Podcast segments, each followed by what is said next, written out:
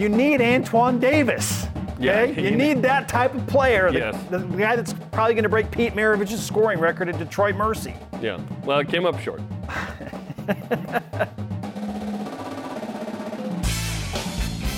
This is the best of BYU Sports Nation. Interviews and insight from this week in Cougar Sports. Every Saturday, only on BYU Radio. To lead off, here's the double coverage interview of the week. Fantastic personality and friend of the program, Mark Durrant. Mark, great to see you this morning. How are you? Boys, it's always wonderful to see you. I apologize for my voice. I'm a little bit under the weather, but nothing, nothing, guys, was going to keep me from coming on the show with my two best friends. We appreciate your dedication to the craft and to this friendship for sure. Let's start with the NCAA tournament, Mark, and bracket filling. How many brackets do you fill out on an annual basis? You know, I don't go overboard with the brackets. I usually fill out one, maybe maybe two if I'm, you know, feeling frisky. But uh, uh, I, you know, I always do pretty good, but I never win. It's depressing. Maybe analogous to this uh, year's team. I always do pretty good, but uh, just didn't quite have enough to get over the top. Yeah, when my three-year-old uh, Tate last year at St. Peter's going to the ship, uh, I was like, "Hey, that was a that was a nice one, uh, man." You also have no clue what's going on. Neither do I. Uh, okay, we were just talking about it in what's trending. The off-season priorities for BYU basketball. Where do they begin, and what's included in that, in your opinion? Yeah, well, that's uh, that's a tall task, and and kind of literally a tall task. I think number one is you need to get some size, you need to get some bodies. I think you can get away with being a little bit smaller in the West Coast Conference, um, but you're going to need to bring in a, at least a couple big 6'11", 7 foot guys. Uh, I don't think it's realistic to think that Foose can play the five in in the Big 12. Um, maybe he could. I mean, Foose is amazing at what he's able to do, but defensively and rebounding, you need to have some size. You need to be able to throw some bodies, uh, and so you need you need to go find some big guys that that can play in the post and get some rebounds and play defense and be able to compete physically uh, in the Big 12 type type of games. Um, and then, you know, you you know BYU's always probably not going to get the best athletes, but they should be able to get some really good shooters. A- And uh, I think this team was a decent shooting team, but not great. And I think the great equalizer in college basketball for a team like BYU would be uh, to be able to shoot the three really well. You think of that team a couple years ago, the COVID team. Uh, the thing that was really impressive about them was they were leading the country in three-point shooting, and and I think if BYU could be near the top top 20 three-point shooting team, uh, that may be able to catapult them to some wins and some success in the Big 12 because it's just such an important part of college basketball. And I, I don't think you have to be, you know, seven feet and jumping out of the gym to be able to shoot threes. I mean, you can get some guys that are super skilled and can be a real threat from the three. And uh, if, if you could shoot the ball well from three, you're going to be in a lot of games and you'll win some games. So I guess number one is get some big guys. Number two, get get a couple real sharpshooters. Now that's easier said than done. I mean, everybody's looking for big guys and sharpshooters, um, but that that's where you need to focus your attention if you can get it. And I and I hope this year, you know, maybe you you are able to get some some guys that maybe you otherwise wouldn't with the Big 12, and that's that's the hope anyway. That's the whole point of it, really, is to be able to have more resources and play in bigger games and bigger, uh, you know, bigger TV exposure, and that that excites young kids, and they want to be a part of that. And maybe you get some players that you couldn't in the past. Mark, in this day and age of name, image, and likeness and all of the money that's being thrown around in the NIL game, is it as simple for BYU as, well, come up with more money from the boosters and whatnot so that you can have more to offer to the players? it's it's getting a little bit that way, right, Spencer? I mean, for BYU t- TV to keep you, they got to pay you a lot. I know that much. What? Uh, Jarom, not so much. I mean, Jarom, you know, this internship's been awesome. but uh, yeah, I mean, y- you you have to be competitive. I mean, you can't you can't be at the bottom of the Big 12 as far as what you're offering kids. You're probably not going to be up near Kansas either. You, but you need to be able to, you, you know, if Iowa State or Oklahoma State is paying a certain amount, you need to be able to say, yeah, we, you know, that's that's about what we're paying, and you know, there's no real financial incentive for you to go somewhere else. But then look at all these other things that we offer and and the environment and all the things that BYU can bring to the table. But you need to be somewhat competitive. You need to be in the mix. Uh, you can't you can't kind of go. You can't be a cheapskate anymore. Let's put it that way. You can't uh, nickel and dime these kids. It's a different world. They're expecting to get paid a little bit, especially the premier type players. And uh, so you need to be able to put together a whole package. And, and not the least of that is is a decent NIL uh, option. And you know the other thing that I think is cool, and you look at Gideon George and and uh, and Fousseyni and and others is you know the ability to do things it's not just about you. Uh, it's about you know their charities and doing things back in Africa and, and you know the inner cities and, and you could really do some great things with what BYU has to offer uh, with their support uh, with with charity and and things that you know these kids aren't all about themselves. You know, they want to get the NIL money. They don't want to get you know, not get that. Obviously, if it's there, they want it, but they also want to make a difference in the world. And I think BYU is a unique opportunity for them to do those kind of things. Certainly more than an athlete uh, here at BYU for sure. Uh, what are your thoughts on the uh, you know need to win now, and that probably means transfers, right? But also the ability to recruit and get kids out of high school that you develop, like a Dallin Hall. Sometimes they go on missions, right? If they're a member of the church If they're not, they come in and they play right away or whatnot. What, what are your thoughts on sort of how roster compositions are evolving given the need to win now and what the transfer portal perhaps offers in that regard? Well, Jeremy, I think it's a, you know, as most things, it's a balancing act. Um, I think Gonzaga over the years has been a good example of how to do that. They do have guys that they bring in and develop. They also do so well in the transfer portal, and it's an attractive place for guys in the transfer portal that uh, maybe didn't have s- success for whatever reason at, at a Power Five school, and that they know they can go to Gonzaga and be successful and get to the tournament. And, and uh, you see a lot of NBA players from Gonzaga. Uh, I, I think that's kind of the model that you want is to make sure that you're not neglecting bringing in freshmen like Dallin Hall and Richie Saunders and Toolson and others. Uh, and because I think that has to be the core of your team. That has to give you a foundation, and that has to give you a continuity. And when those kind of guys get to be juniors and seniors, you know they've really developed, and and they can really make you into a good basketball team.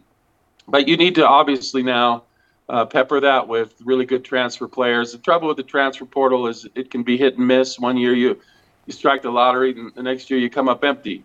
And so it's hard to rely and base your whole program on the transfer portal because you want to have some, you know, continuity and consistency. And so I think it's a mix.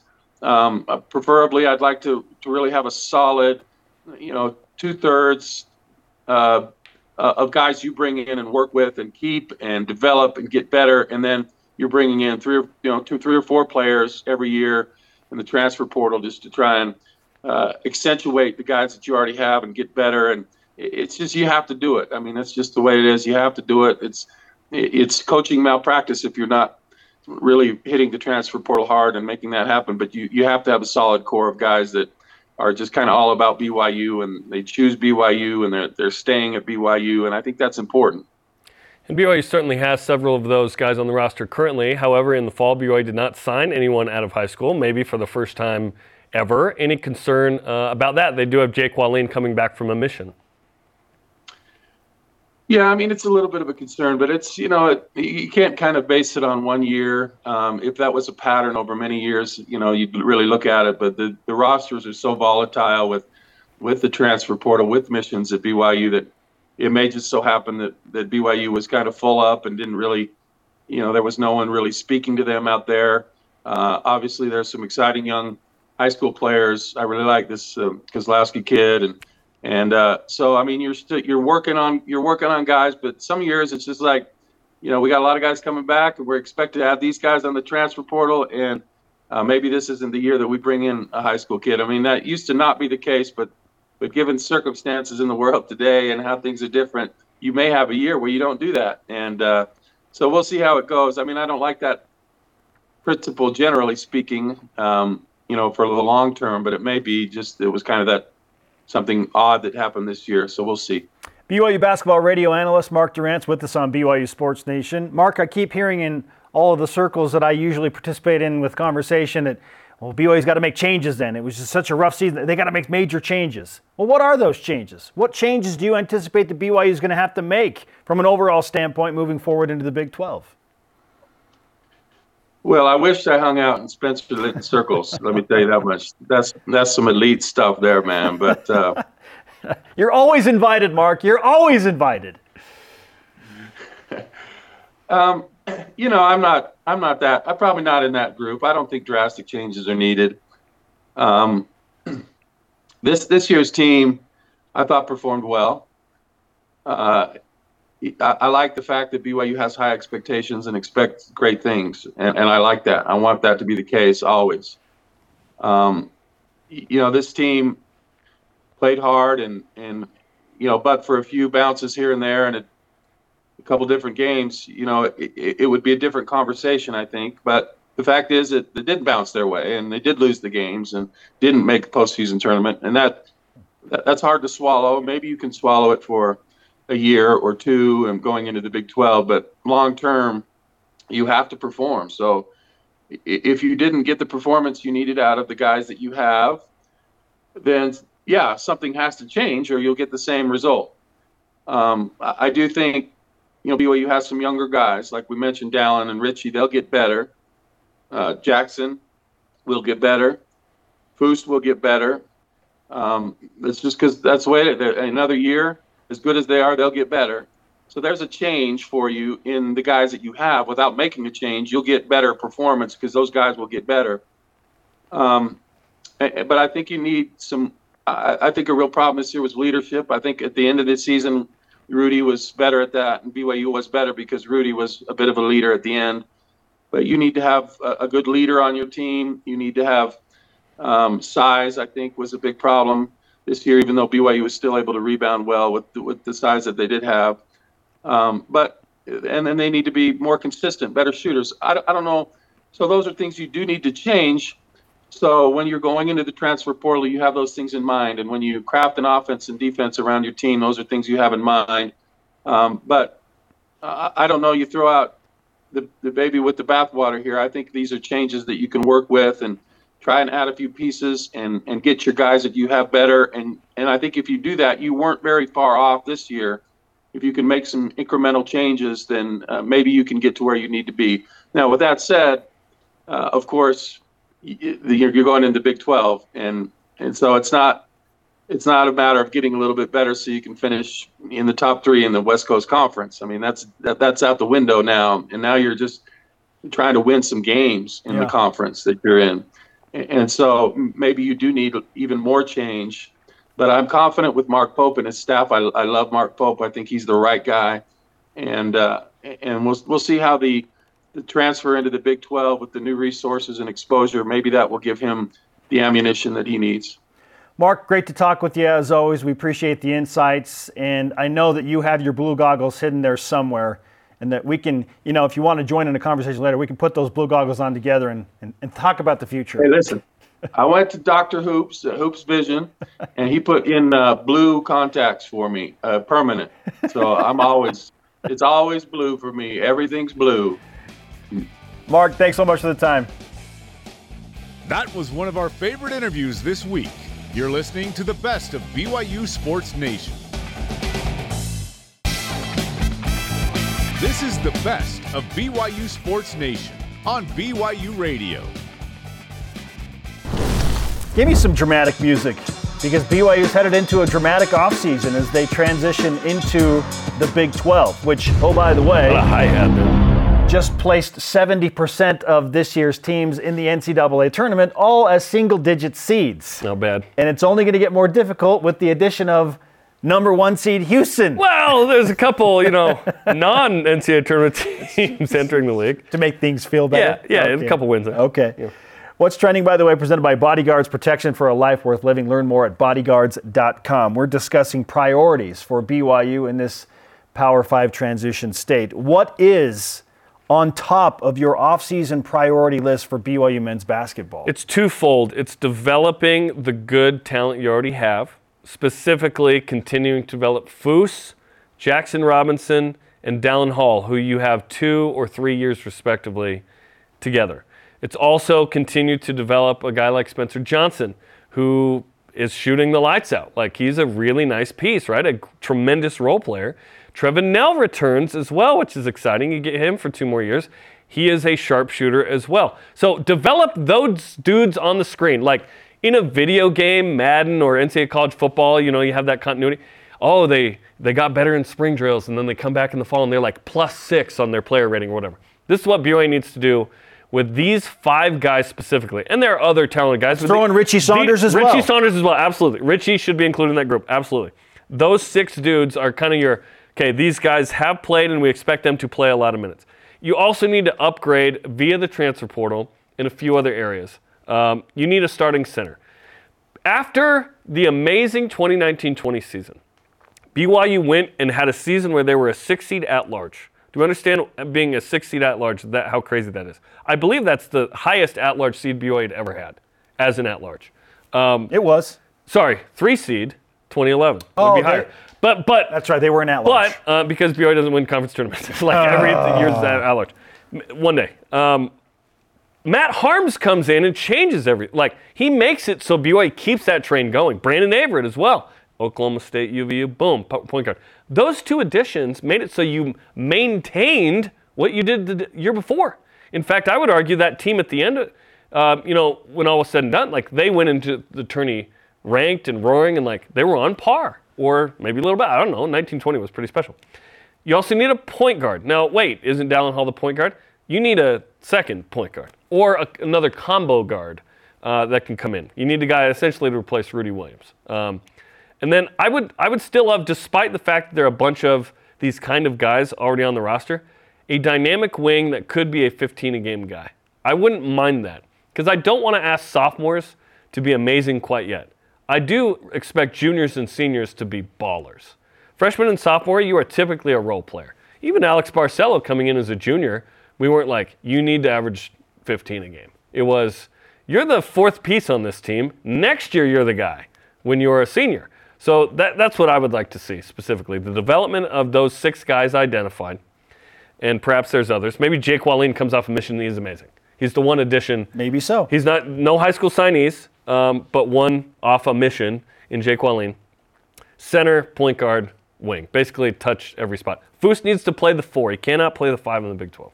Here's the good news for BYU. You're going to be able to stretch defenses a little bit more, you would think, with a healthy Trevin Knell back. Sure. If you add him to what Spencer Johnson did this season, who shot 46% from the three point line, I'd take 40 from Spence next year. 46% is red hot. I don't think he attempted enough to qualify in some NCAA metrics, though. Probably not. But still, Whatever. Like he he was really really good. Trevin Knell believes that he's the best shooter on the team. He believes that he's a better Yeah. shooter than Spencer Johnson. Yeah. Straight up. And It's a fun Spence he- competition. yes, it's, it's a, a- fun conversation and fun competition. Yeah, that's great.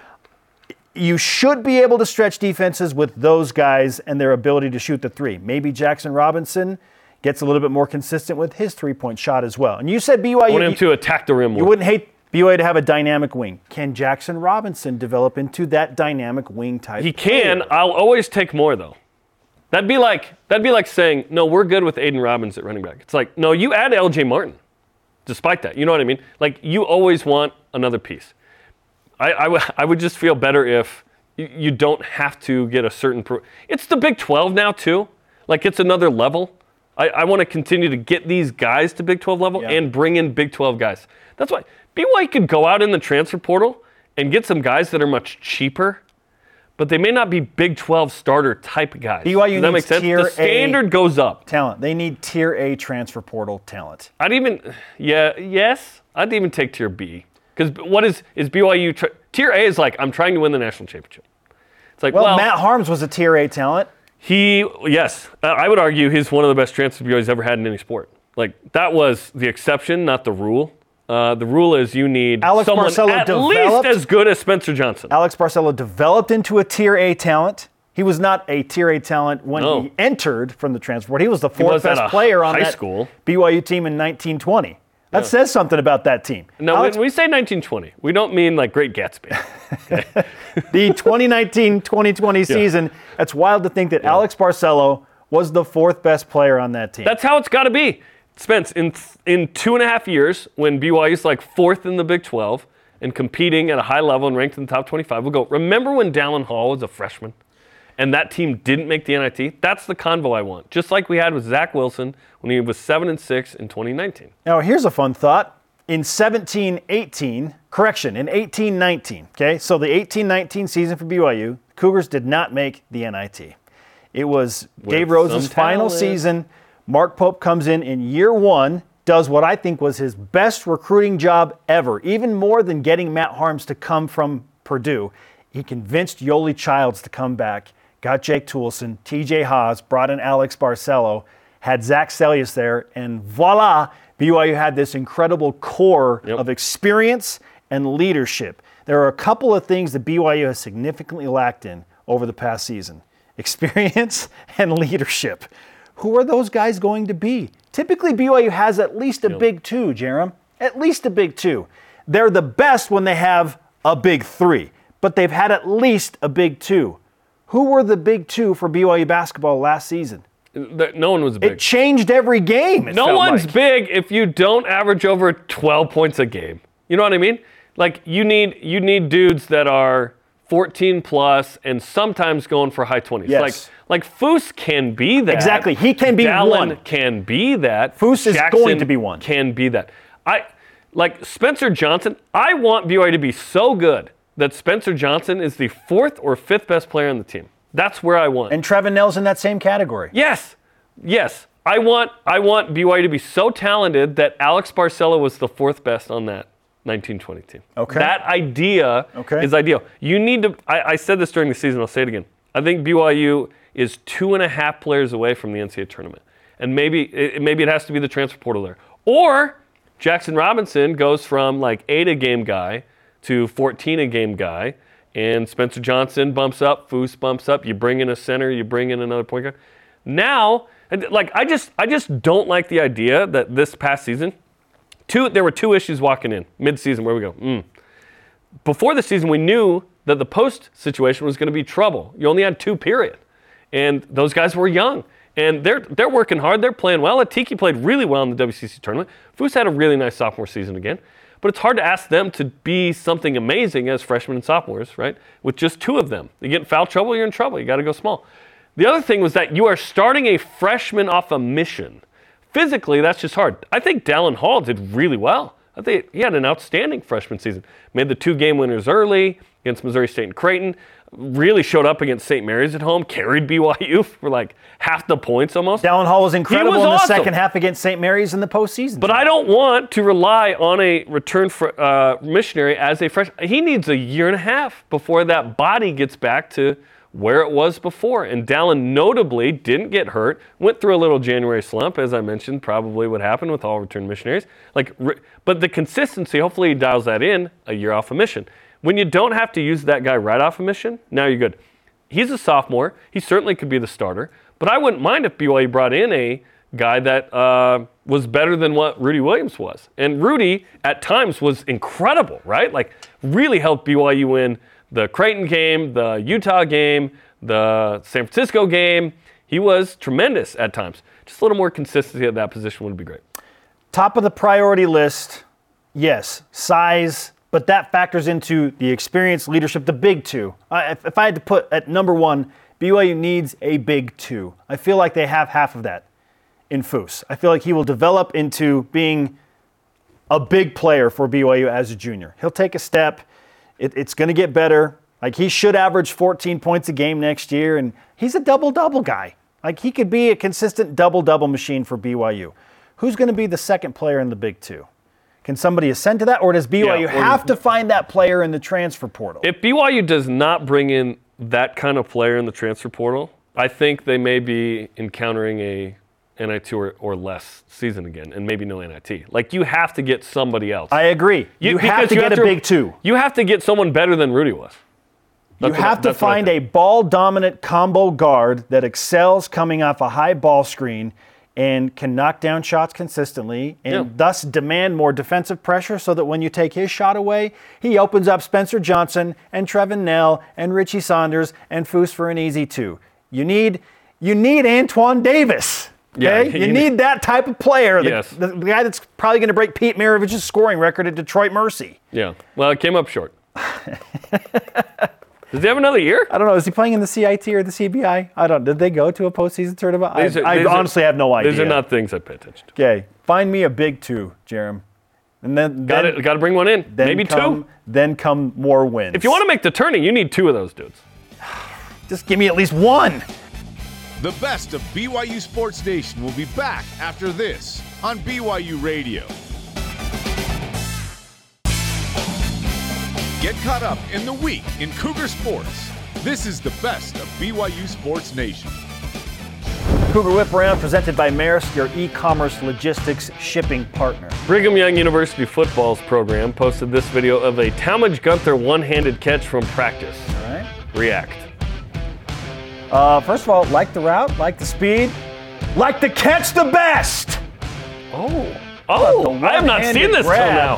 From Talmadge Gunther. Oh. I want to know who threw the ball. That's what I really want to know because that's a dime. Mm. Great catch, also a dime. I like the, the little bit of separation there. And then, uh, listen, he's got that dad strength. He has two kids, man.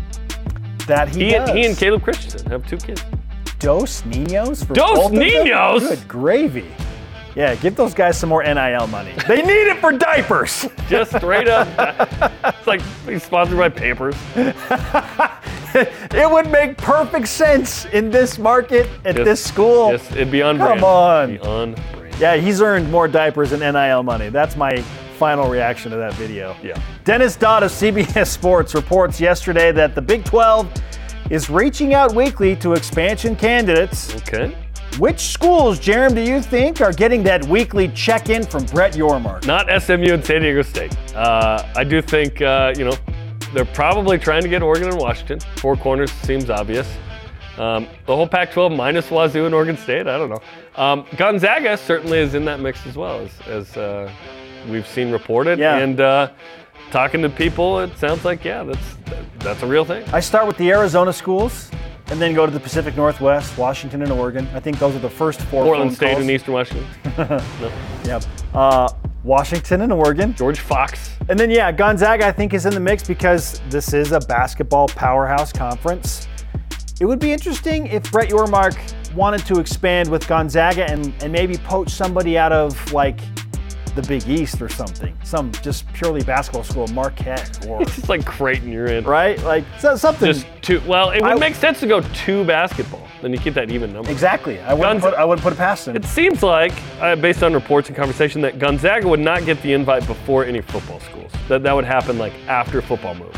That's what it seems. For sure. I am led to believe that based on Mark Harlan, the athletic director at Utah's remarks last week on Twitter of gimme a break in response to one of Dennis Dodd's reports, that Utah is not super open to wanting to go to the Big 12 right now. Why would they? They can be the kings of the league when USC and UCLA leave in, in uh, football. Well, for that matter, why would Arizona, Arizona State, Oregon, and Washington?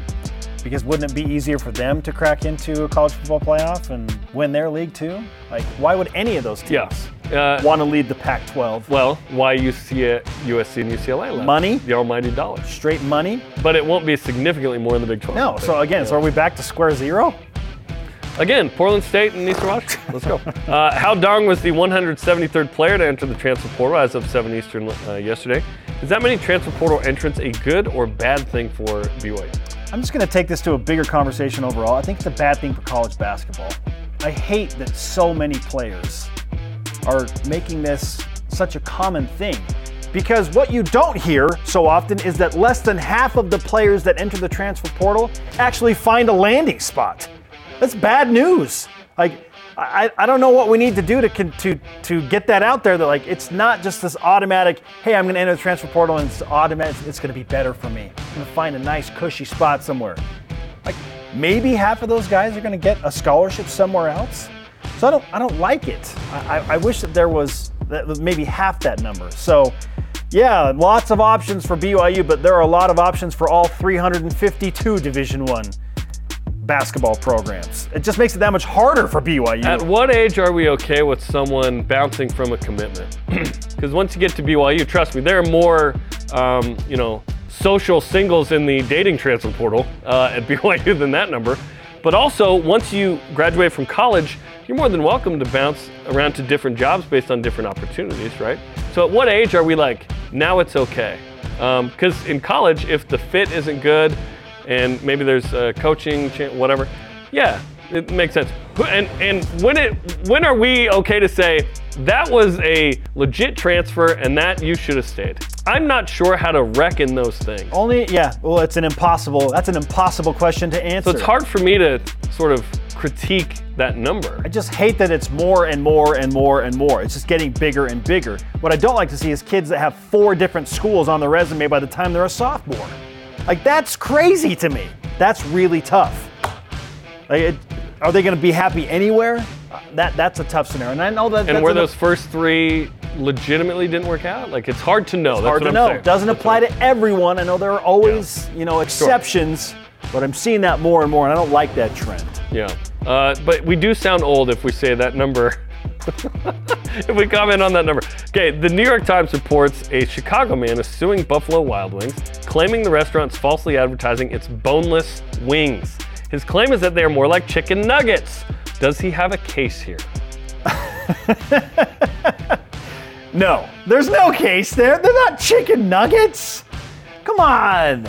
It's a, it's a Without stretch. the bone, are they not? It's a well. I th- I think chicken tenders are what adults yes. call chicken nuggets. Well, chicken. That's what nu- I think. Chicken nuggets right? to me are ground up remaining parts of chicken. So like it's a hot dog. Chicken tenders are like a slice off the chicken that you fry then. Okay, very different than just like throwing it into a meat grinder and putting some breading around it. Like tenders, boneless wings, different than nuggets. I appreciate the hustle though. Who doesn't want to make a quick, easy million? Yeah, or, or more. I was at Buffalo Wild Wings Friday night, and I thought that the original was going to be the mild. The original was too much for you, boy.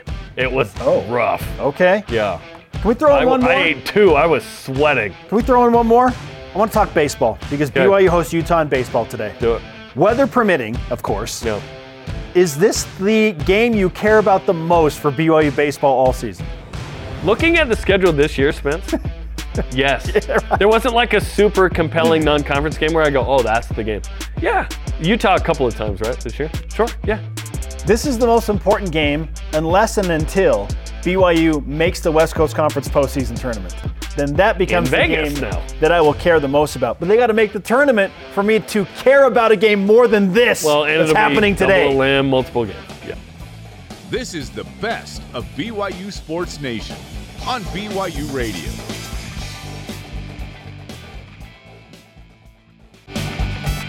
The best of BYU Sports Nation collects our favorite conversations and brings them to you every Saturday. Uh, we were at practice yesterday, and offensive coordinator Aaron Roderick told the media he's impressed with what he's seeing early from new quarterback transfer Kedon Slovis. Kedon's playing really well. He, he we're only five practices into it, so there's still a lot of room for growth. But um, he he's a veteran player, and he he shows it out here every day. There each each day there are a few things that happen for the first time in our offense that are like new to him, just with our system. So there's some growth there each day, but just as far as like his ability to run the team and make the plays that you need to to make uh, at this level, he sh- he shows us every day. He's good, good quarterback.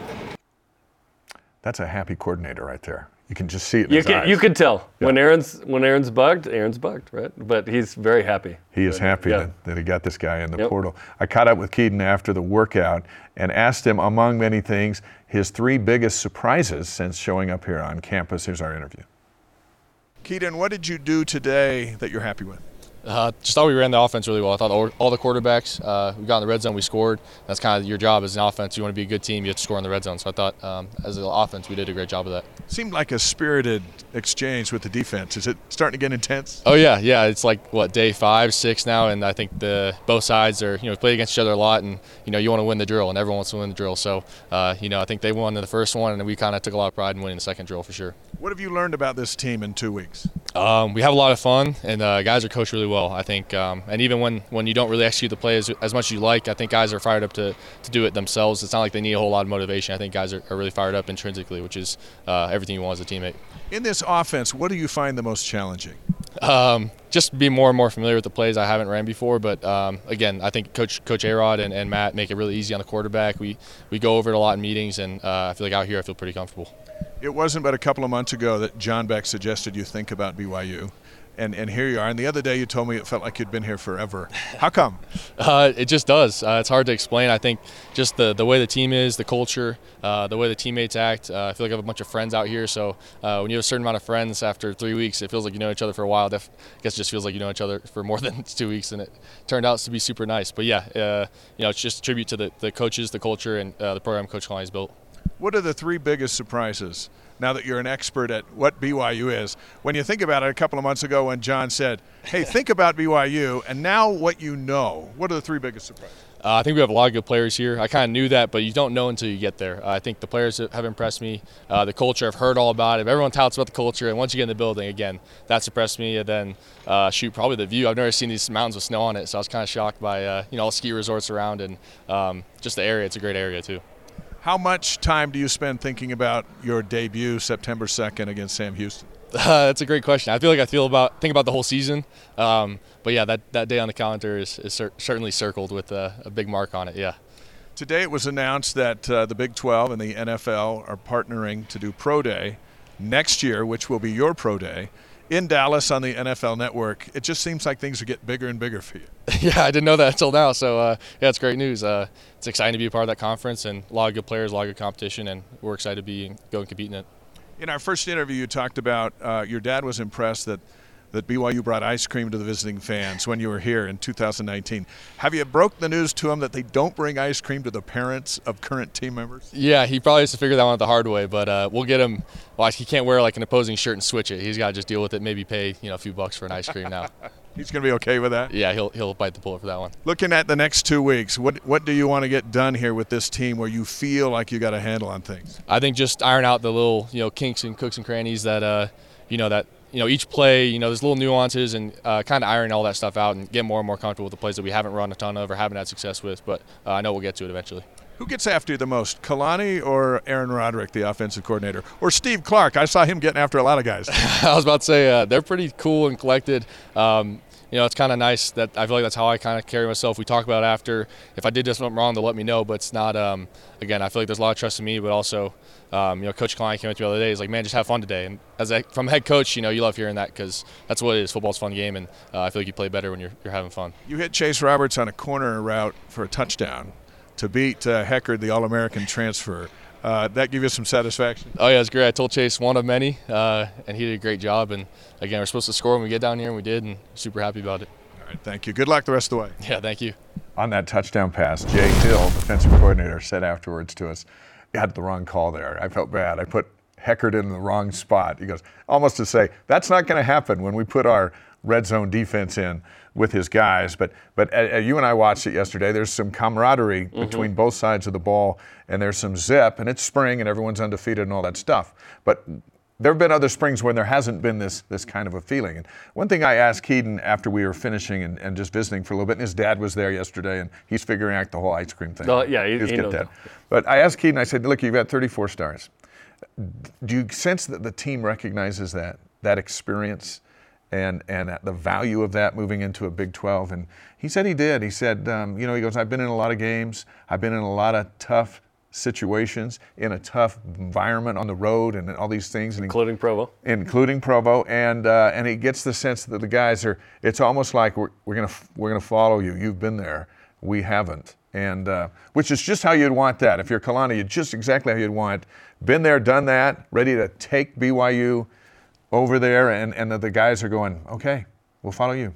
I think he's as good of a quarterback as BYU possibly could have hoped for out of the transfer portal. I, I, think it's tremendous. All the fact and the fact that he's played BYU, he's played in the West, he's played in two different uh, Power Five leagues um, in in the Pac-12 and the ACC. This guy's ready, um, and he looks happy. Like he looks like he's enjoying himself. And uh, you know, s- someone close to him said this. Is, he said this is the happiest I've ever been. And hopefully that's his life too. Like this is a fun, unique place where he mentioned, yeah, the culture's great. You don't, you hear about it, and then you get in here and you realize, oh, this really is fun. We care about each other. Um, I love that he said he's still getting familiar with the playbook. Um, lots of good players here. He said you, you, you think and you hope, but you get in here and you go, oh, there are good players here. And uh, of course, he loves the view. The best view will be throwing touchdowns against those mountains. Right. Um, in Provo against the likes of Big 12 competition. But I, I'm so excited and still getting used to, frankly, it's like, wait, that's Kedon Slovis as a BYU quarterback? Like, that's great. He, you he looks familiar. Like, that stretch Y on his helmet just looks normal and familiar, and it, it looks awesome. man. And he said that, hey, there's, there isn't a quarterback competition here. So it's all business. This is the direction we're going, and, and this is the leadership, and Yep. these are the plays. Clear objectives, And- identified who's doing what. Clearly, he's the guy. Yeah. And BYU, the majority of BYU's success hinges on his ability to be good this year. Also, uh, Jay Hill, the new defense, like you said, it got a little chippy yesterday. So here's the deal: they have they they, they have uh, upper body pads only. They weren't wearing any leg pads. So the offense is just throwing themselves at the defense, and the defense one time kind of crumbled near the goal line, and Jay Hill was uh, was uh, bugged because he's like, "Stay up." Yeah. Th- That's th- this isn't full when they go down tackling quite yet. But you know when we will see full tackling is in two weeks and one day from today in the scrimmage on BYU TV. I'm very excited. We're going to see these guys out for the first time uh, in the history actually showcase in a uh, scrimmage what they can do. And obviously they don't want to give away a ton of stuff for future opponents, but just to see uh, Eddie Heckard running around and Kedon Slovison, Chase Roberts maybe the alpha uh, among those receivers. Cody Epps and Keanu Hill, of course, there as well. Um, and then let's see who the backups are. We, we're going to get some depth answers as well uh, in that scrimmage, which will be fun. And then, listen, the roster as currently constituted is not what BYU will roll out in the fall because you've guys got uh, like Max Tooley and Ben Wa- Bywater sitting out. You probably need another receiver or two. Um, uh, defensive line, you're still developing that Yeah. way. But John Nelson looks really good, adding to the group I mentioned yesterday. Keep your eye on the portal coming out of once once that football portal opens up. Yes. There's going to be Yes. some action there. BYU needs a couple more dudes uh, to, to get to the you know seven plus range. I like what, what Kedon said when Kalani said, hey, just have some fun. Because he said you play better when you're having fun. That's true, as opposed to you play better when when you hate, Play you, hate stressed, life. guys. Yeah. Yeah. And, um, and, and Kalani, as, as we hear from former players, he's a fun coach to play for because he, he, he wants to have fun. He's smart enough to know that if, if Max Tooley's having a good time out there, it's because he is everywhere wreaking havoc.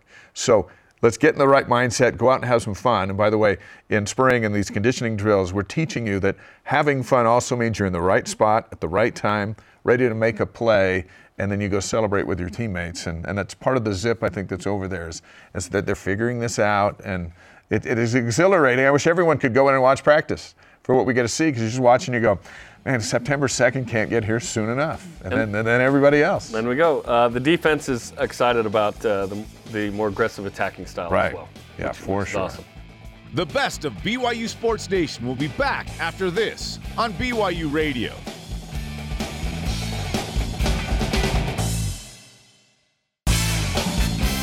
This is the best of BYU Sports Nation on BYU Radio. Cougar Whip Around is presented by Maersk, your e-commerce logistics shipping partner. Cougar great Austin Collie was at practice yesterday. We saw him. He stayed after and spent some time with the wide receivers. Hopefully, they listened to every word that he was saying. I saw them down there. I didn't realize that was Austin. There they are, way down there. Yeah, way I didn't either. And then Austin put out a tweet not many pointers needed. Fesi Sitake has these boys dialed in as we ponder the question hey, should Austin be around more often? Maybe even give him a spot. Well, you don't uh, even necessarily have to be an official assistant coach or even an analyst. Um, John Beck's influence on the program is far-reaching, despite Oh, yeah. not being on the staff. So, Right. any involvement that Austin would have, formally or informally, I certainly would welcome because to me, he's the greatest receiver in BYU. Chase Roberts has a lot of Austin Collie in him, how he runs routes and all that stuff. We talked about that last season. And then he went out and played like him, especially against Baylor. And he was down there listening as well. Yeah, that was Cody Epps down there uh, with Chase as well. So, yeah, let's go, man. Okay, who will have the better rush game next season, BYU or BYU South, aka the New Orleans Saints? Well, BYU needs to have a better rush game than the Saints because they play fewer games. Uh, and, and Aidan Robbins and, and some of the new guys, along with Ropati and some of the older guys, have got to be able to move the ball on the ground so that Roderick can open up his whole playbook. Yes. Um, the Saints are going to be good just because they're all pros and this and that. And we'll see what David Carr does.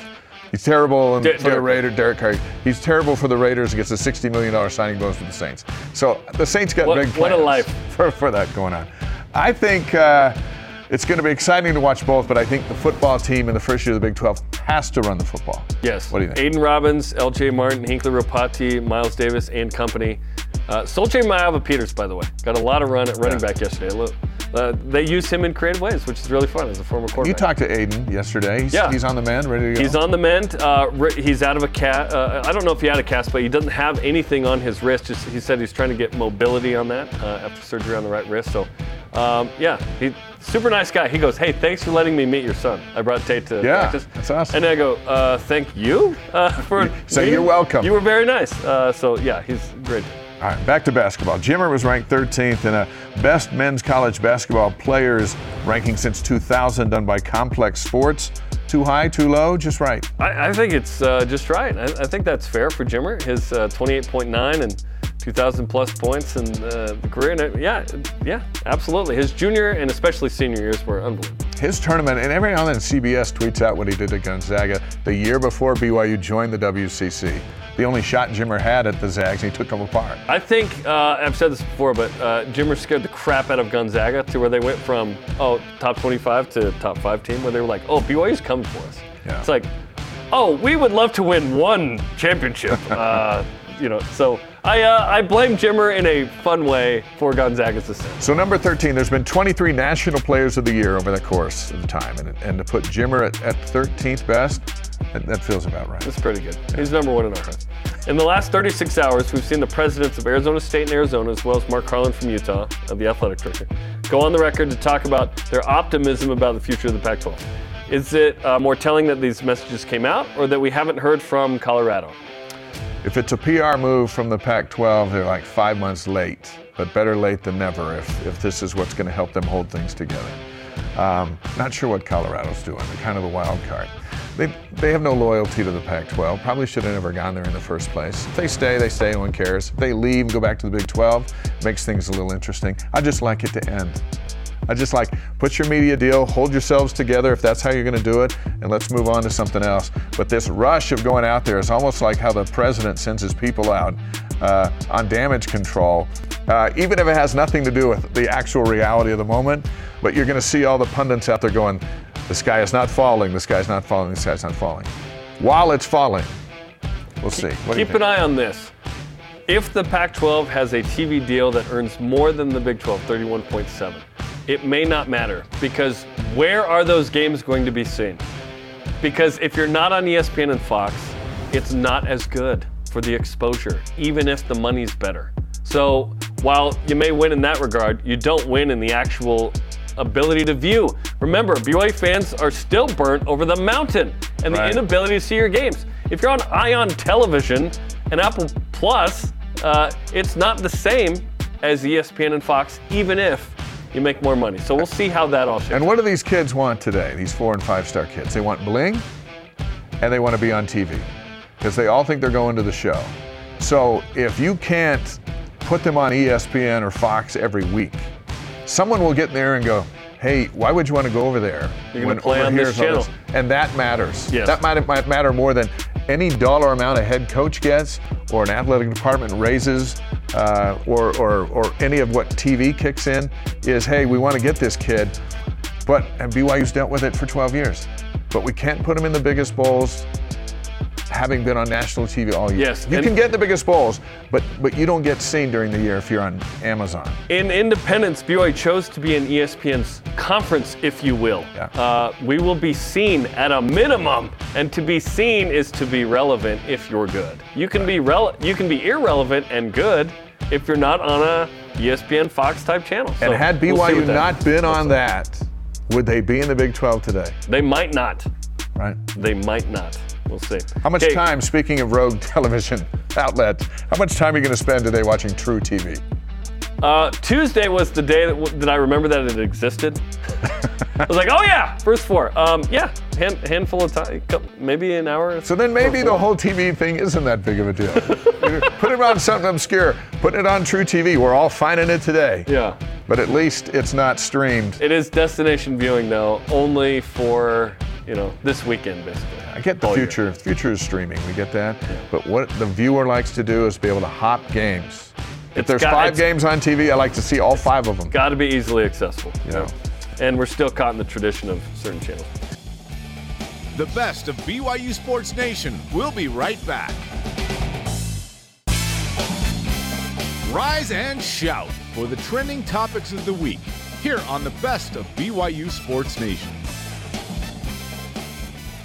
Cougars are in week two of spring ball, getting ready for their first foray into the big leagues of Power Five football. Certainly, the Cougars have paved a path to this point that's been unique as an independent, more prepared than some of the other expansion candidates, having played tougher schedules, despite me not liking it uh, a couple years ago. But when, hey, you're headed for the Big 12, that makes sense. So, Dave, which football position groups are Big 12 ready in your mind right now? Been to practice a few times and, and, and watched them. And of course, a lot of the guys are sitting out that will be impact players in the fall because of injuries uh, from last season. But I'm going to stick with the running theme of, of there's only one guy out there that has 34 starts against P5 opponents, and that's Kedon Slovis. So I'm going to I'm going to just throw the quarterback situation in there now. Cade Fennegan has got a lot of inexperience coming from Boise State, and you got Jake Retzlaff from junior college. So after Slovis, there are question marks. But when you got a guy who's been there and done that, I think he as a whole makes that position group uh, very important. And think about it: BYU's always had to have their quarterback stay healthy. Uh, or there's a, or there's a significant drop off, with the exception of when Baylor Romney was hanging out on the sideline uh, to back up Jaren Hall. But um, I think it's the quarterbacks. What do you think? Yeah, I, I think Kedon certainly is. Yeah, nobody else with D1 real experience behind him, right?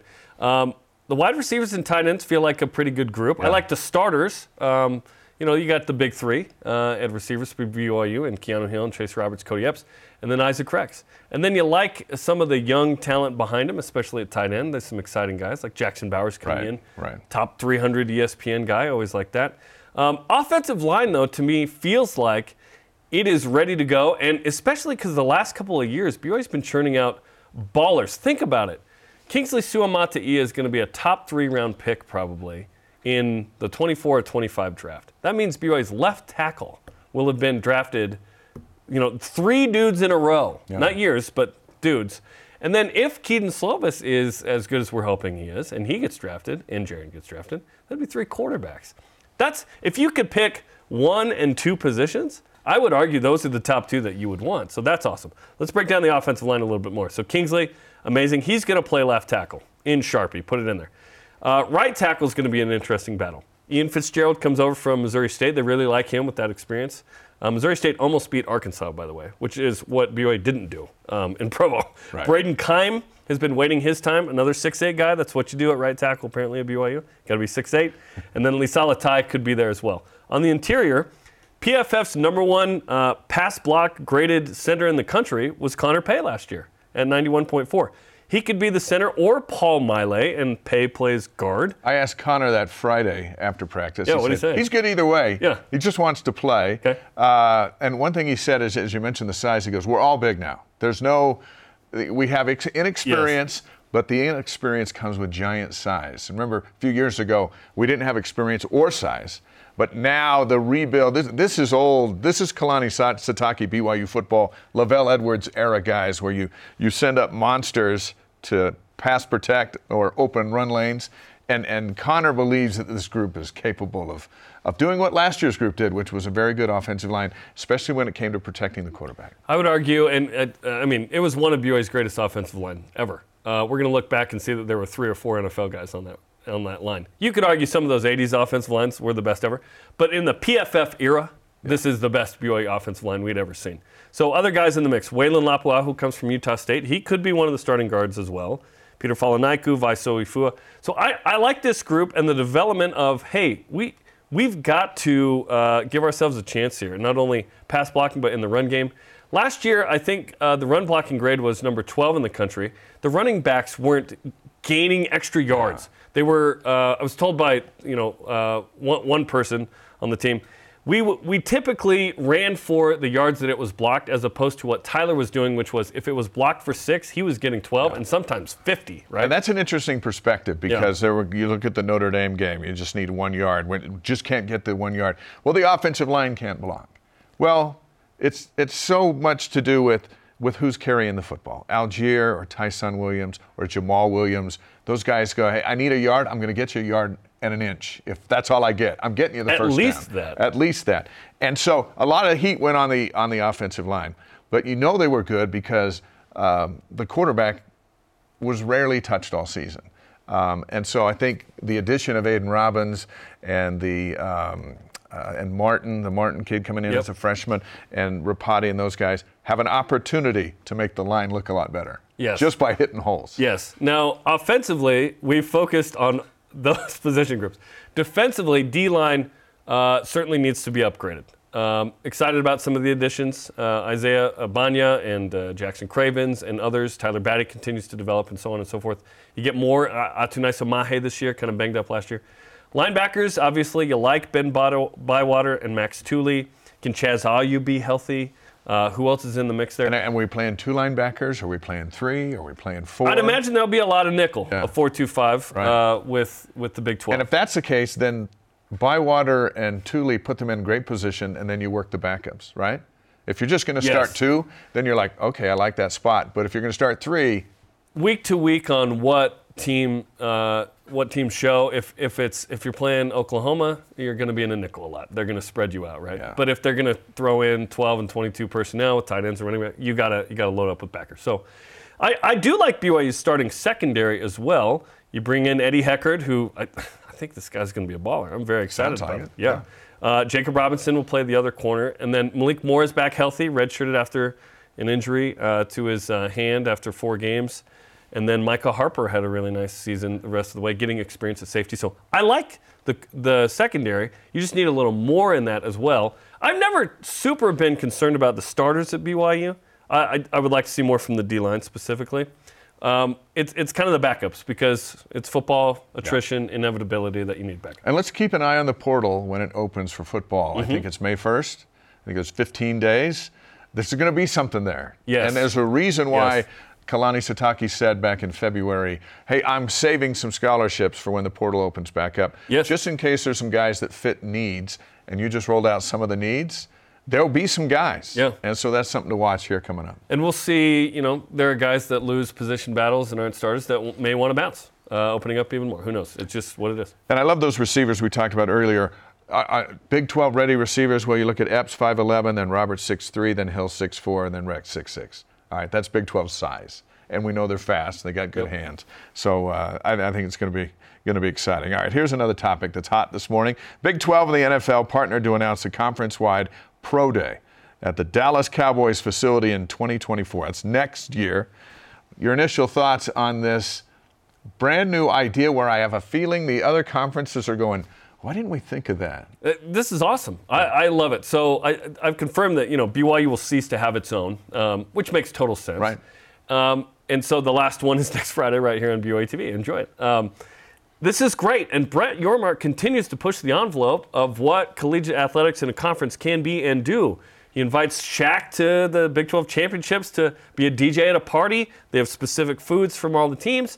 The national anthem singers and halftimes are big time shows it's it's he comes from the entertainment industry and the sports industry, but he is le- allowing those two to collide. Obviously, he is open for business. That doesn't just mean expansion. I think for Right. him, it means let's just make an entertaining product. I think this will become a sort of spring football media day uh, uh, of sorts as well. There's a fan fest associated with it.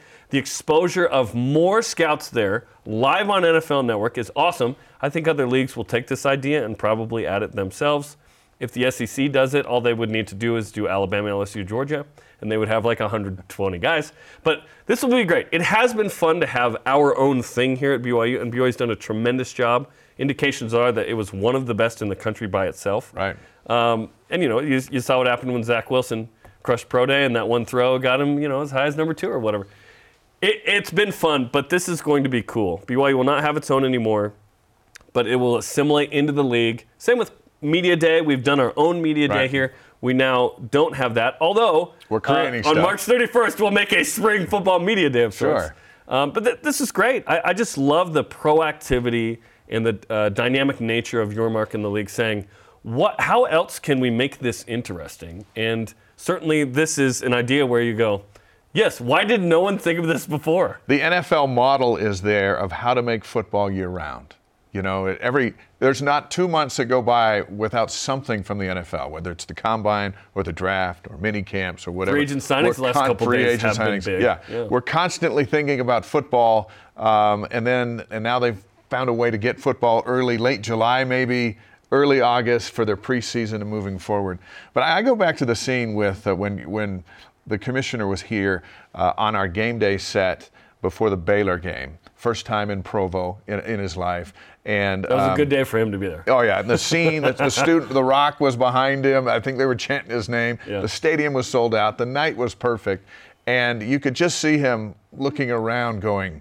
His mind was working because he thinks big things. And when he asked Jeff Simpson, our director of BYU TV, afterwards, going, "You do this every every game?" and he's like, "Yes, we do." And it's just like, you know, he's got ideas. And then when he said he'd be back with bigger and better, uh, when he's sending Oklahoma here in November, Yes, he is. um, I, I just think that you got to keep your eye on this guy. He's going places, and BYU's going with him, even if it's pro day in Frisco, Texas next year. And if you're a kid going to pro day in the Dallas Cowboys facility, knowing that the whole league is sitting right there, does that not help you run a little bit faster? I, I think it's pretty good. And, and BYU was getting a lot of teams already to its own pro day, but I think every team in the league is going to be there. There was only one team that wasn't there two years ago, by the way. Yeah. I, I mean, BYU was attracting. Uh, We're going to have a lot of attention too next Friday.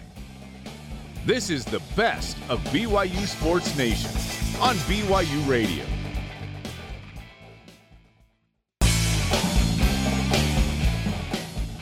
Hear what the coaches, athletes, and experts have to say. Here's another great interview from the week on the best of BYU Sports Nation. And our next guest is Stewart Mandel, the editor in chief of at the Athletic and co-host of the Audible podcast. Welcome back to the show, Stewart. Good to see you, man. Good to see you guys. Okay, we'll talk about Big 12, Pac 12 stuff, but, uh, but I wanted to get your reaction first to the news that the Big 12 is going to have its own NFL Pro Day, a combine next year. Uh, seems like a good idea. Brett Yormark uh, continues to kind of do some new stuff. What's your reaction to this? It's a great idea. It makes you wonder why did nobody think of this before. um, I've always, I've always want, uh, found it to be a very um, inefficient and probably expensive process for these teams to fly from school to school to school to watch people work out. So, um, you know, between, uh, I mean, you're probably going to get more. I mean, I would think you would get a lot more uh, GMs. You know, not just just lower level people there, and it's just cool for the players. You know, to not all of them get to go to the NFL Combine, right? That's a that's a very um, just kind of top of the list. So it's going to be a cool experience. I think I give Brett Yormark a lot of credit on that one. Stewart, let's talk about March Madness, and we're not referring to basketball. How many times have you been asked an expansion question over the last couple of weeks? It's it's constant. Um, it's the dominant topic in college sports right now, and and but there hasn't been a lot of like firm news, or really none, I guess. so you're just kind of filling the space right now as everybody awaits something definitive. Is it odd that, that there isn't anything like what you're describing there to fuel this thing outside of fans getting, you know, self conscious about being left out of something? You know, uh, one of the interesting things about this this situation is when Texas and Oklahoma left, right, it came out of complete nowhere when they left the SEC. When USC and UCLA left for the Big Ten, it came out of complete nowhere. Generally, realignment happens in a very stealth, um, secretive manner. Whereas in this case, kind of Brett Yormark kind of called his shot last July, and we've just been um, waiting it out ever since. It's a it's a very prolonged process with not a lot of firm information. So, um, you know, I know it, it's challenging for us to discern between what's credible and not, and not. We, us in the media, much less a fan on Twitter who's seeing um, speculation on all, all corners, and it might not necessarily be able to recognize what's coming from a credible source and what's not. What is the latest in that regard, uh, whether it be the Pac 12's TV deal or the Big 12 looking to poach, or those seem to be connected? Oh, they're 100% connected. Uh, you know, uh, Brett Yormark has not been shy about stating the conferences, the Big 12's desire to get into the Pacific time zone, to get into that fourth time zone. We know which four schools he's talking about. Um, but those four schools are waiting to see what the final um, deal looks like. And uh, the Pac-12 TV deal has dragged on and on, and the negotiations have dragged on and on, and and much to the frustration of, of everybody involved. But I do think we're nearing the finish line. The Pac-12 presidents are meeting again. They met uh, during the basketball tournament in Vegas. They're meeting again next week. The expectation, nothing's firm, but the expectation is that they're going to be uh, receiving from George Kliavkoff the details of either a proposal or maybe there's multiple proposals. I don't know. And at that point, they would need to approve it. If they don't, then that opens the door to the possibility that schools might leave. Arizona State's president this morning uh, out in the media being quoted as saying that, that, that you're right, they're going to get this deal. He thinks it's going to be enough and that everyone's being uh, held together and that, that really no one's going to bolt. Is that just posturing or do you think there's something to that? Um, with realignment, it's not it's not like it would be the first time somebody said we're we're completely committed to the conference, and then turning around and bolting um, a week later. But it mirrors what our reporting has has told us over the last, I would say, a few weeks, that the the pack the Big Twelve is really uh, kind of honing in on Colorado and Arizona specifically. I don't believe Arizona State or Utah have any interest in leaving the Pac-12. Now, if it were a disastrous TV deal, that might change the equation. Uh, but there's no, there's no, that wouldn't make sense, you know, in the marketplace. It's not like the, the TV value between the Big 12 and the Pac 12 is, is decidedly better for the Big 12. You know, I think the realistic scenario here is that whatever number they get is going to be around the Big 12s, right? Maybe a little less, maybe a little more. And schools that want to be in the Pac 12, there's not a lot of motivation to leave for just that. The equation might be a little different for Colorado and Arizona, in particular, Arizona. I think they're um, you know, that would be a basketball play for the Big 12. And of the four, my sense is Arizona is the only one where a good chunk of the fan base wants them to move because they're basketball fans. And there's no question the Big 12 will be a better basketball conference than um, the Pac 12 without UCLA. Is the Colorado move just because they used to be in the league? Because uh, generally speaking, right now, not not uh, breaking the bank with contributions across the board, but certainly Deion's interesting. But that he could be somewhere else in a couple years. Yeah, that's the thing. Um, Colorado has been the worst program in the Pac-12 since they joined, and it doesn't. You know, if you were looking at that, it's like why of that of all programs would the Big 12 be thirsting after? I think it's Deion. Uh, uh it fits. Um, you know, Brett Yormark has right another initiative, another philosophy. He wants to make the Big 12 the cool conference. Deion's cool. Um, and Deion, by the way, is basically the de facto AD at Colorado. Now, if he wants to be in the Big 12, he'll be in the Big 12. But like you said, and I've been emphasizing that to other people as well, what assurance do you have that he will be the coach of Colorado when that new deal begins in 2025? I don't think it would be wise on either side to make a such a significant decision of, of conference membership and locking yourself into a long-term deal over a football coach. Football coaches come and go. Or is it uh, if we get one, perhaps we can crumble the league a little bit? I, you know, perhaps the Pac-12 could could lose two, but then add two and maintain Power Five status in theory. There's there's some notion that if they were to get Colorado and Arizona, that the other two would feel compelled to follow. And of course, the big the big targets are Oregon and Washington, right? So if if you can get two, then do Arizona State and Utah panic and they come, and at that point the Pac-12 is not a feasible conference, and Oregon and Washington might feel like they have to follow suit. Um, I think Oregon and Washington, I don't think it's any secret, are holding out hope for a Big Ten invite. It's bad timing for them that the Big Ten commissioner left uh, right right as this was all happening, and they don't have a commissioner right now. So, you know, I think in the coming weeks we'll we'll get a clearer sense of this. Colorado and Arizona on their own are actually, um, if you were to look at football viewership, below average in the Pac 12. So I don't think the two of them leaving on their own crumbles the conference. Maybe you go get San Diego State and SMU to get back to 10 and, and, and go on. But, you know, once it gets past two, uh, you know, I think the two things that would be existential threats to the Pac 12 one would be Oregon and Washington going to the Big Ten. I think that would be the end of it, actually. Or more than two four corner schools leaving.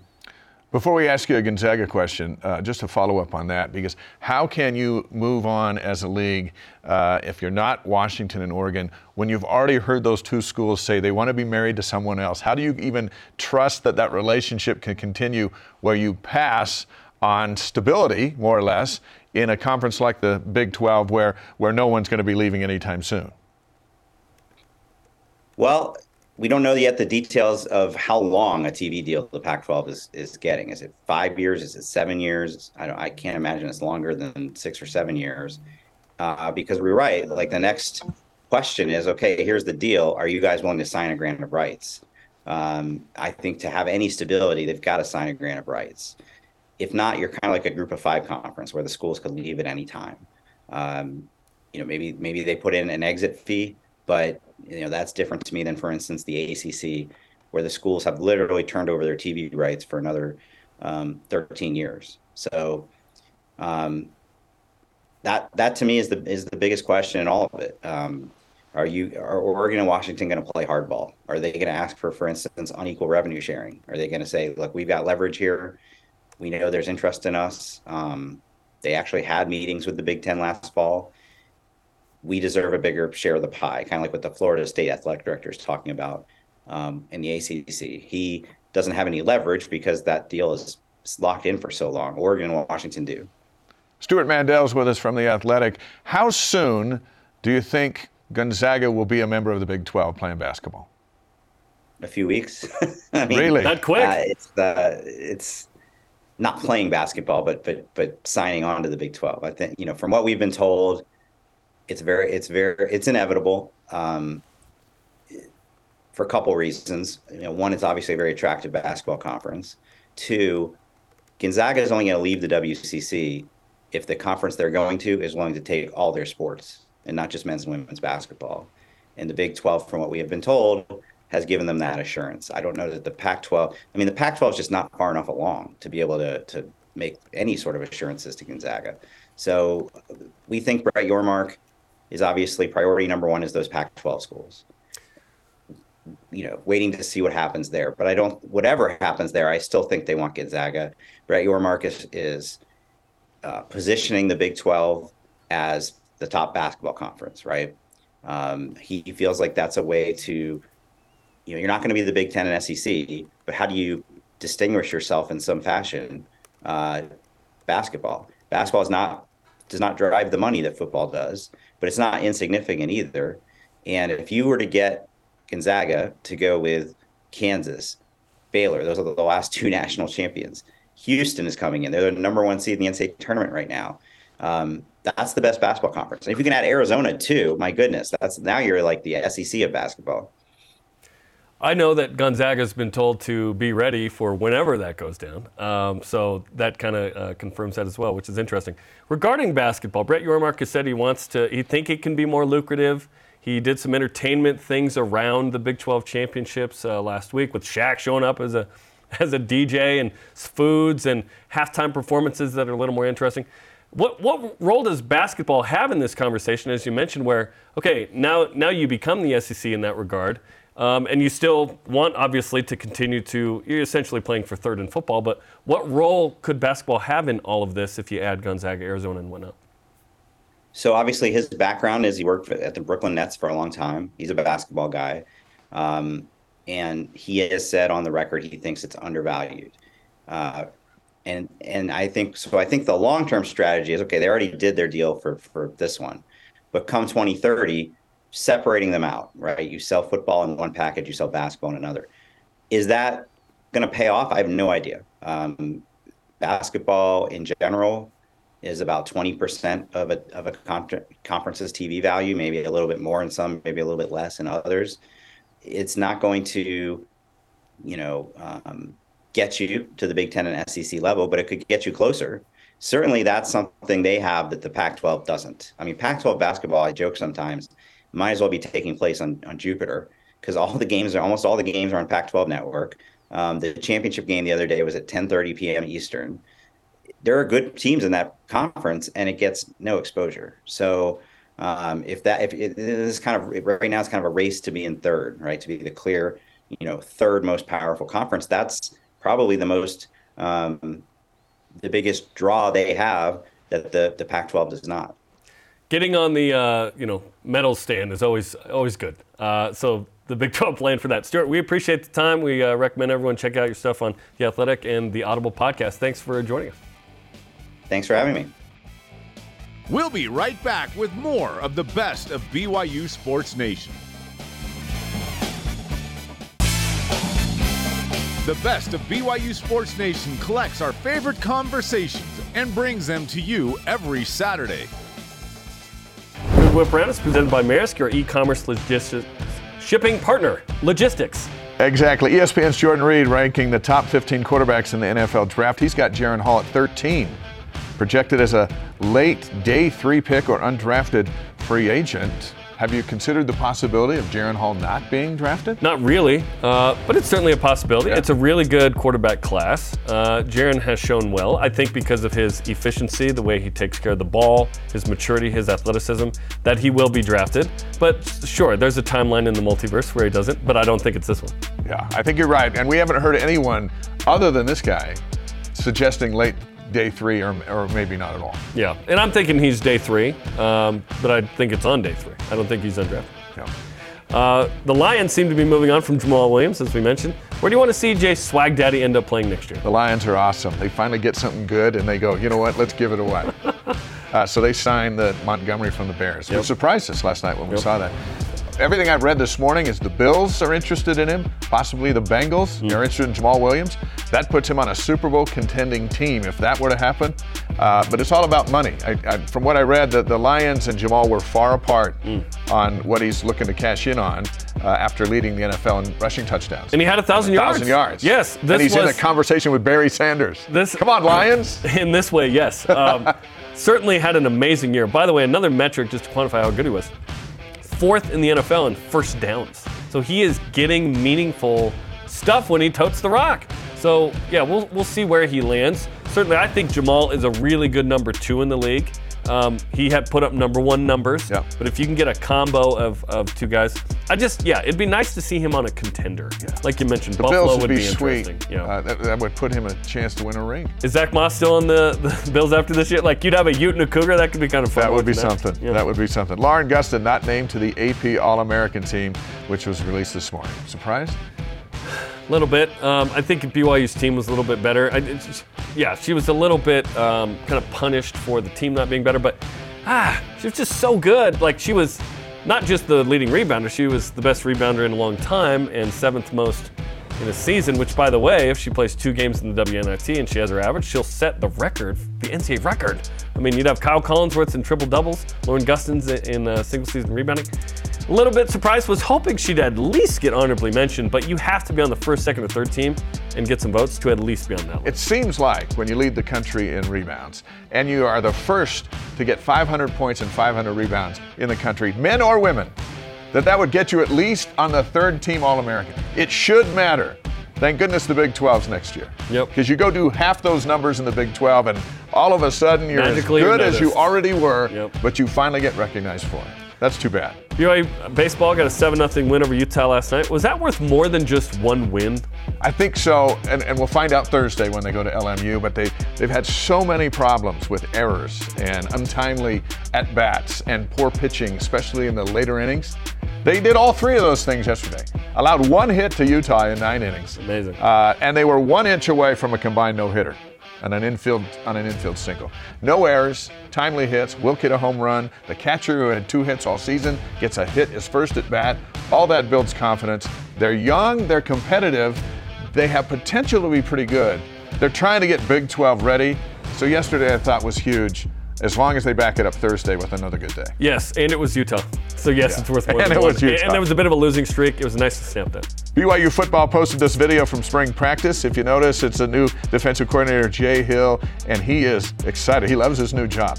So, on a scale of one to Jay Hill, how excited are you right now for spring football? Hey, I'm excited. Uh, back from Vegas, went to Phoenix on a little vacation. I'm excited to go to practice, uh, you know, tonight and Friday and uh, see the guys. And uh, I'm not quite Jay Hill level, but I am excited.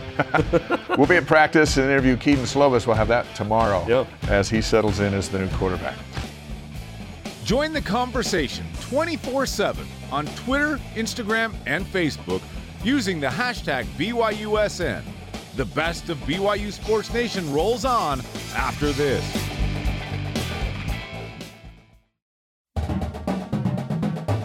Get caught up in the week in Cougar Sports.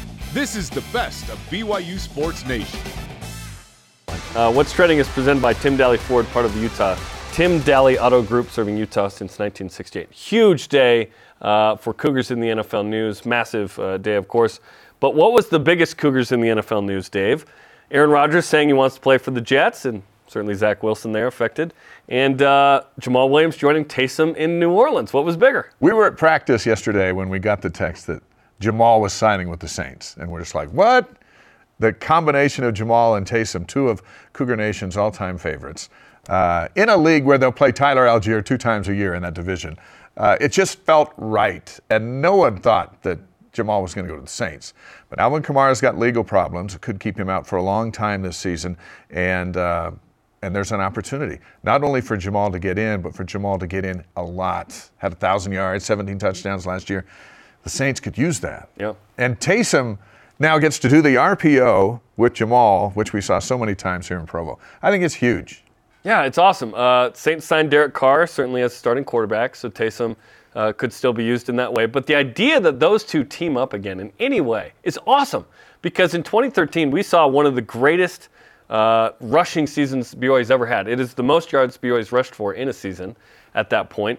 And uh, BYU had 2,000 yard rushers in a season. That's the only time the Cougars have ever had that. Taysom actually had more than Jamaal. Uh, there was a point where had Taysom continued healthy and run the way he run uh, was running, he would have been the all-time leading rusher. Instead, it is Yeah. one Jamaal Williams, uh, which is an incredible feat.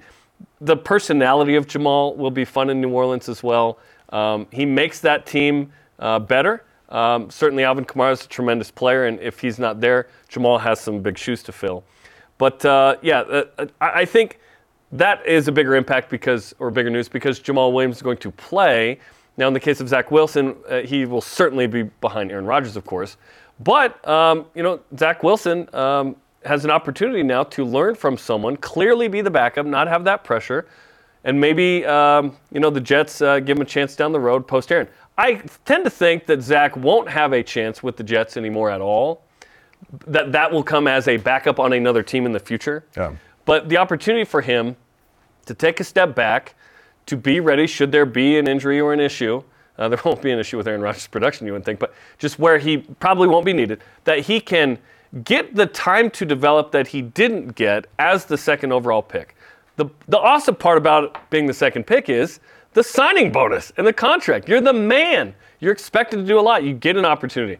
Perhaps he was rushed into too quickly, didn't perform well enough, the OC didn't give him a chance, whatever excuse you want to make for it.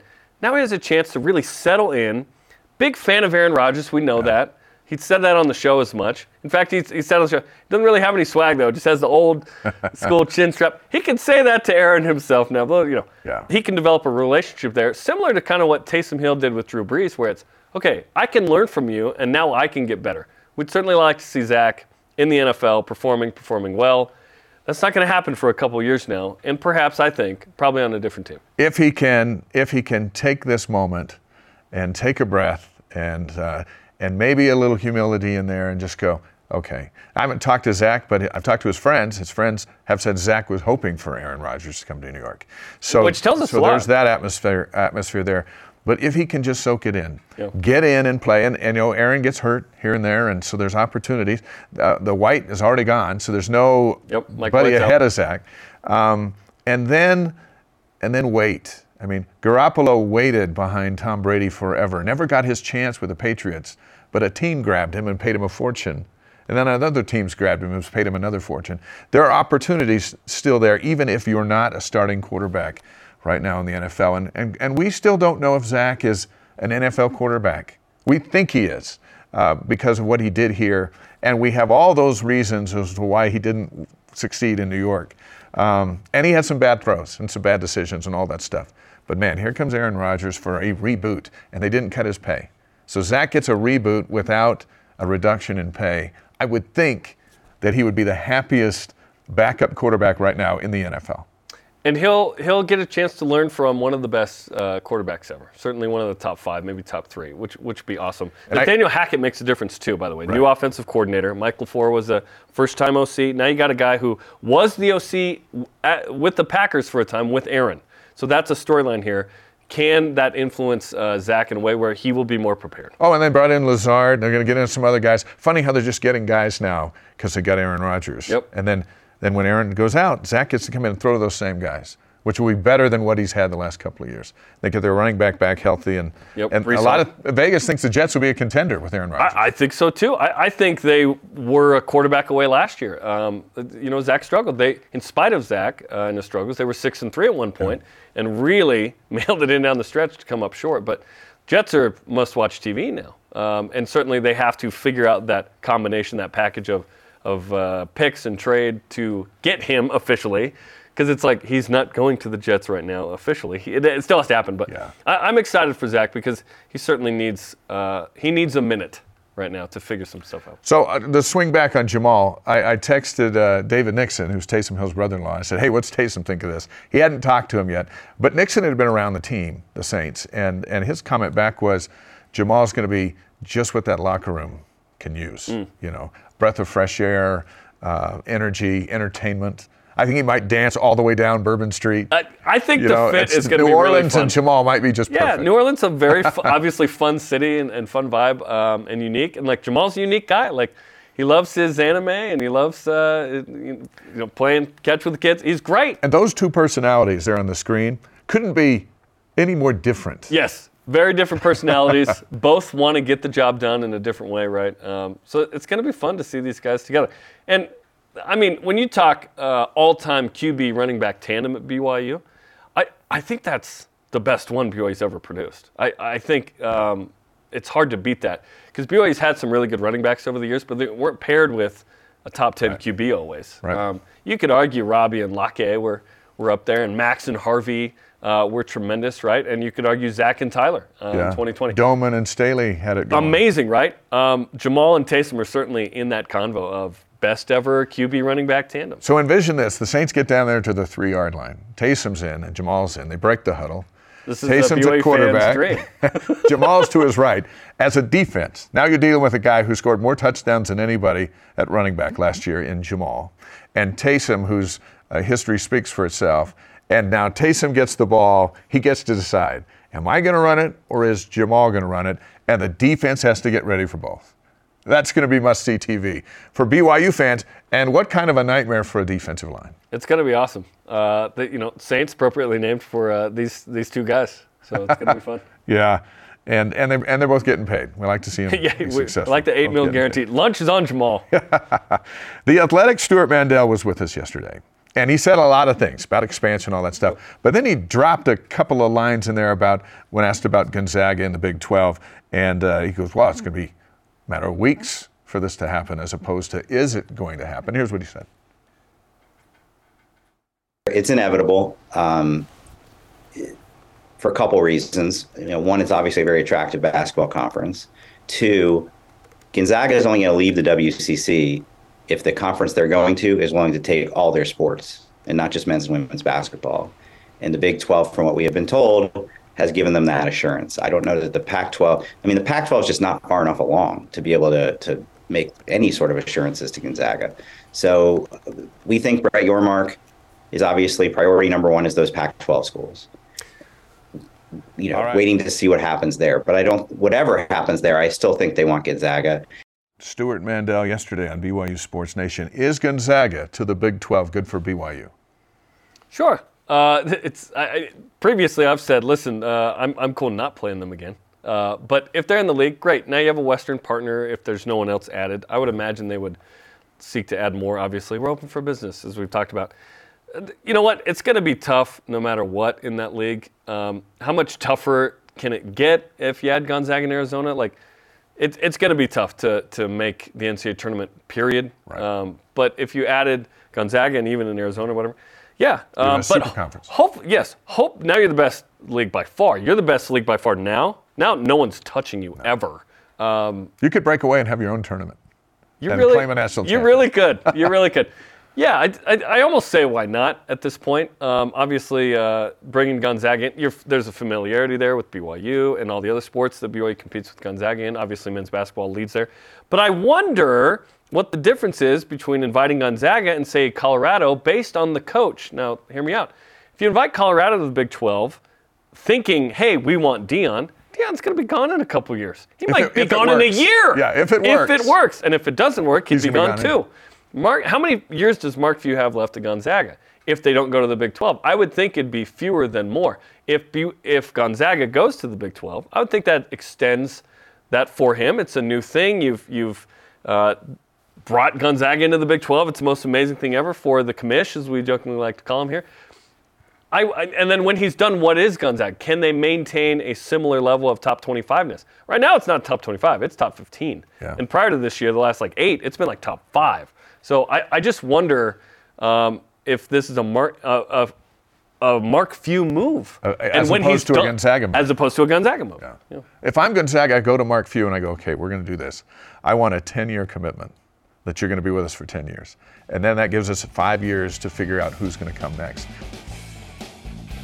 The best of BYU Sports Nation will be back after this on BYU Radio.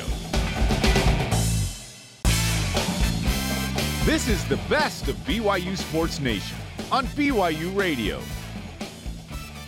Casey Clinger getting it done at NCAA Indoor National Championships. Jarom Jordan alongside Dave McCann. Casey Clinger in studio. He's been on the show a bunch of times. Congratulations, man, uh, at NCAA Indoor National Championships. Yeah, thank you. It's awesome. Okay, so uh, second in the 5K, fourth in the 3K. Those are on back-to-back days, by the way. No rest for the weary. uh, what was it like to take second and fourth, and uh, were you happy with those uh, finishes? Yeah, I, I was happy with the finish. It, I mean, this was my first indoor uh, national championship, um, so going in, I was a little, a little bit nervous, but I was prepa- I knew I was prepared, and uh, it was super um, nice to place where I thought I could. So Now, you came over to the studio, it's pouring rain outside. So I'm going to ask you a question. What do you enjoy more, indoor or outdoor? On a day like today, probably indoor. And what's the difference? Um, honestly, the only difference is that the, track size. Really, indoors it's a 200 meter track, 400 or outdoors a 400 meter track, and so they're both fun. I mean, it's nice to have a, a switch up in racing. So What's the Like strategy differential of indoor versus outdoor when the track is different? yeah, with the smaller track, it's definitely harder to make moves. So um, you have to be a little more tactically aware um, when to make moves because it's it's hard to get around a lot of people on such a small track. So.